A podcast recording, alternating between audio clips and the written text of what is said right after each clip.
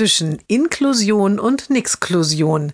Jeden Montag eine neue Geschichte im Blog von Kirsten mal zwei. Heute das Mädchen geht in die allgemeine Schule. Die Mutter hat dort neulich eine Arbeitsgemeinschaft geleitet. Eltern bieten solche AGs regelmäßig an. Jetzt sitzt sie in der Mensa und wartet auf ihre Tochter. Hallo, spricht sie ein Schüler an, der in ihrer AG war.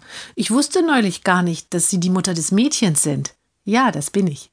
Ist es nicht schwer mit, na ja, der Junge sucht nach Worten, mit so einem Kind zu leben? Die Mutter ist von der Frage überrascht, so dass sie nicht gleich antwortet. Da antwortet der Junge selbst: Nee, was rede ich? Ist doch eigentlich normal. Sie ist ja auch immer hier. Und wir finden es auch normal. Kann also nicht viel anders sein, oder? Die Mutter lächelt, dann sagt sie: Genau so ist es. Das hast du schön gesagt.